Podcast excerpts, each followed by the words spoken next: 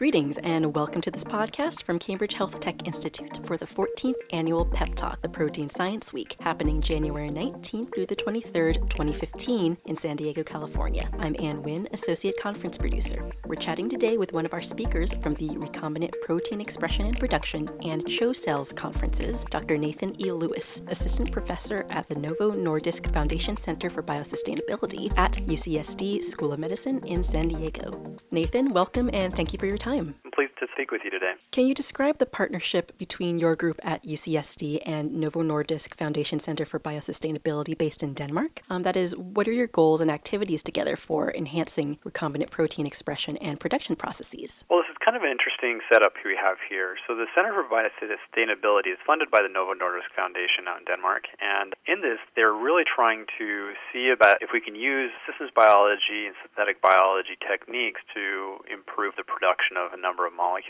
Now, in 2013, they started a mammalian systems and mammalian cell host engineering arm to the center. And here in San Diego, we are a satellite center for biosustainability. In particular, in my research group, we're focusing on the Chinese hamster ovarian cells themselves. And so, some of the major goals that we're trying to accomplish here is that, well, for decades, CHO cells have been the primary mammalian host cell for recombinant protein production, and this has been for a number of reasons. One of it is just early on, they produce protein well and at high quantities. They were easy to be adapted to serum free medium, suspension growth, and so forth. They also make post translational modifications that tend to be more compatible with humans themselves, and so there's less immunogenic response and so forth. But at the same time, they have the advantage of being different enough from humans that there's less of a concern for adventitious agents and so forth. And so for decades they've gone through the regulation hurdles and they've done well and kind of been the primary host cell line for biotherapeutic production. And thus industry has really tailored a lot of the a lot of the bioprocessing to CHO cells.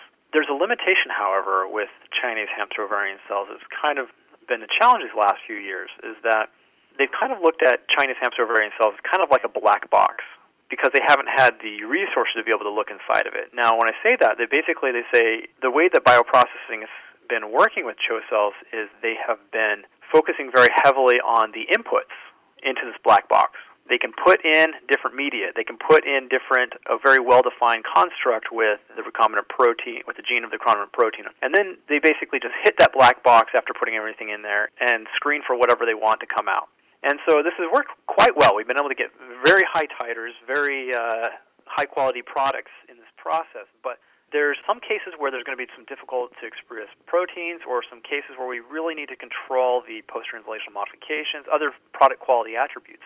And unfortunately, the resources you need to do to build these are quite expensive, and in either resource, uh, time, and so forth. And so companies which tend to, to focus on a few month time scales have not been able to invest, make the investments into that. So here we have the Center for Biosustainability. We are detached enough from industry, but close enough to industry at the same time that we can invest large amounts of time and money into building up the infrastructure needed to make revolutionary changes in the way we do biotherapeutic production. Basically, we're looking at being able to deal with timescales of a couple of years for the uh, development of new platform strains, new platform tools, and so forth. And so that's what we're focusing on here. And this started um, a couple of years ago with the publication of genome sequences for the CHO-K1 cell line and then the Chinese hamster and a number of other cell lines. And so, as with a CFB, basically what we're doing now is we're developing a number of other resources, including including knockout libraries of different CHO cell lines. We're doing deep characterization of various properties of CHO so that we can figure out exactly how to start engineering the cells themselves to gain a much tighter control on the product quality attributes. And so that's kind of where we're at with the Center for Biosustainability. It's really setting up the platforms needed that will take a few years to build that will make major changes in how we do cell line development. Sounds great. What led you to focus your research on CHO cells? Well, it kind of started a little over 10 years ago. I was a student in a lab, and it was a proteomics lab, and we were in a lab meeting, and one of the master students started complaining about this protein they were expressing. Just because they wanted to understand this protein, they wanted to figure out which peptides were post-translationally modified on this protein. And they started complaining about the fact that there was no Chinese hamster ovarian cell genome. And they were saying, everyone uses cell. Why isn't there one? And it comes down to that no one would fund the sequencing of the Chinese hamster genome in part because no government agency had as much money as Big Pharma did. And Big Pharma, on the other hand, if they were going to sequence it, they weren't going to make it public. And so, fast forward about six years, I was at one point consulting for GT Life Sciences out here in San Diego. And they were trying to uh, apply systems biology techniques to CHO cells. And so they brought me in to help with their metabolic model. And at the same time, they managed to get some RNA sequencing data, some exome data, and we were associating that with finally being able to get some of the genetic bases of CHO cells linked to its metabolism. In the discussions, however, we brought in BGI and convinced BGI to sequence the CHO-K1 genome. And they sequenced it really quickly. Within a matter of months, we had it sequenced. And in the talks there, we just decided, well, you know what, we should just do the Chinese hamster too. And so we did that in parallel and then brought in a whole bunch of different cell lines and sequenced those also. And so I had the chance to help lead, along with others, these efforts and that kind of brought me into the CHO, back into the CHO world. So of course, going back to my friend in 2004, I was happy to send him the paper of the CHO K1 genome, although it was about eight years too late for for his master's degree. So that was a really exciting time. We were able to get the genome sequence and thus starting to enable the ability to use a lot of the tools we have for different expression systems. We could start to using those for CHO cells at that point. And then the biggest thing that happened, however, was in 2013 when the Novo Nordisk Foundation decided to fund the mammalian side of the Center for Biosustainability at DTU. And with that, in 2014, this past year, UCSC recruited me to help lead this in silico satellite of the Center for Biosustainability. And I think really what really led me to focus on CHO cells was when I realized, when I was thinking about it, about what enabled systems biology to make a huge difference in microbial engineering. And that was in about 15 years ago when they sequenced the, the E. coli genome. They developed computational models, uh, genome scale models of its metabolism, and then in parallel, some really nice genome editing techniques were developed for E. coli. And I could see over that previous 10, 15 years that there had been numerous applications where people had been able to engineer microbes to produce useful chemicals. And I was thinking about it.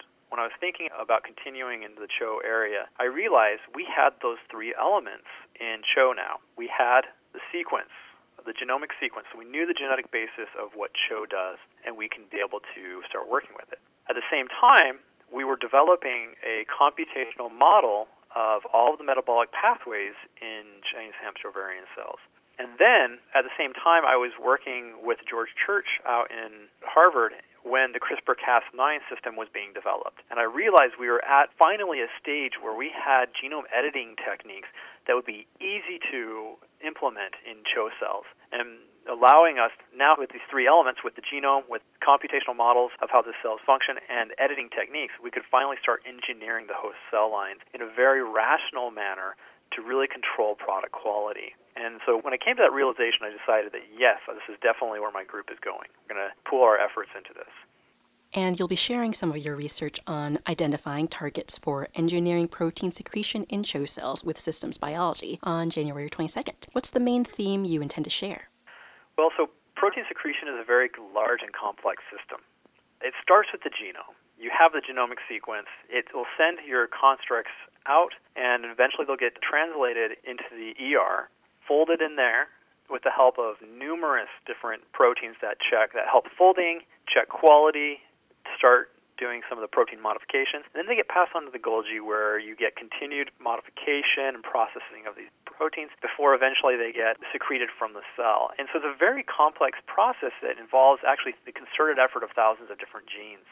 So basically, any efforts to kind of hit one gene at a time to engineer protein secretion are going to be really difficult. You will find there will be certain chaperonins or certain metabolic enzymes that will be very important for improving yields and quality of the product and so forth. But it's really difficult to take this at a one gene at a time approach.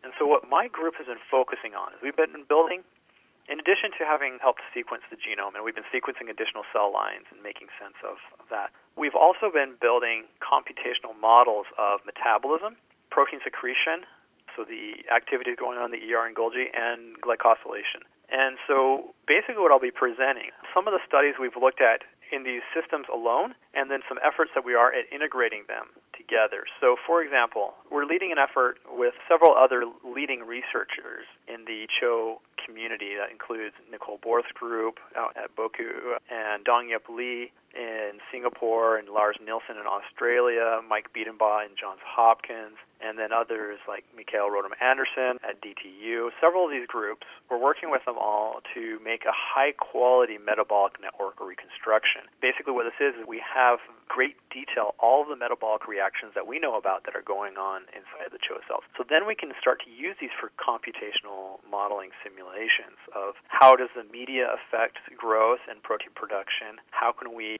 remove the secretion of chemicals that will influence the growth of the CHO cells and product quality, and so forth. And so, just as some initial simulations that we've done, we've been able to try to answer the question as to whether or not different treatments that people use to improve product yield if they are pushing the cells to their capacity for protein secretion and which treatments tend to have the greater effect on getting as much protein out of a CHO cell as you can. And so in the process, we looked at different treatments like sodium butyrate, different overexpression and knockouts of different protein secretion pathway members to see which treatments are getting us near the limit. And we found that sodium butyrate treatment really is only pushing you to maybe 10% of the theoretical maximum protein production, whereas other treatments are pushing you a lot higher dealing with the protein secretion pathway. And so that's one example of something that I'm going to share. We're also looking at how different mutations in the CHO cells influence protein production.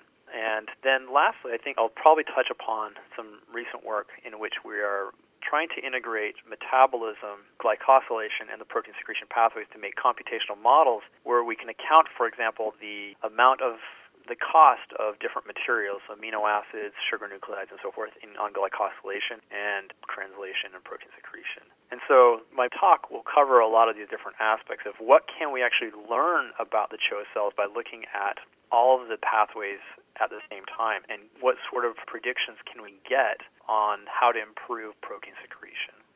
Sounds wonderful. Well, we're looking forward to digging even deeper into your data in the new year. But for now, Nathan, thank you again for sharing your experiences and insights today. That was Dr. Nathan Lewis of the Novo Nordisk Foundation Center for Biosustainability at UCSD in San Diego. He'll be speaking at the Recombinant Protein Expression and Production and CHO Cells conferences at the upcoming Pep Talk, which runs January 19th through the 23rd in San Diego. If you'd like to hear him in person, go to www.chi-peptalk.com for registration information and enter the key code podcast. I'm Ann Wynn. Thank you for listening.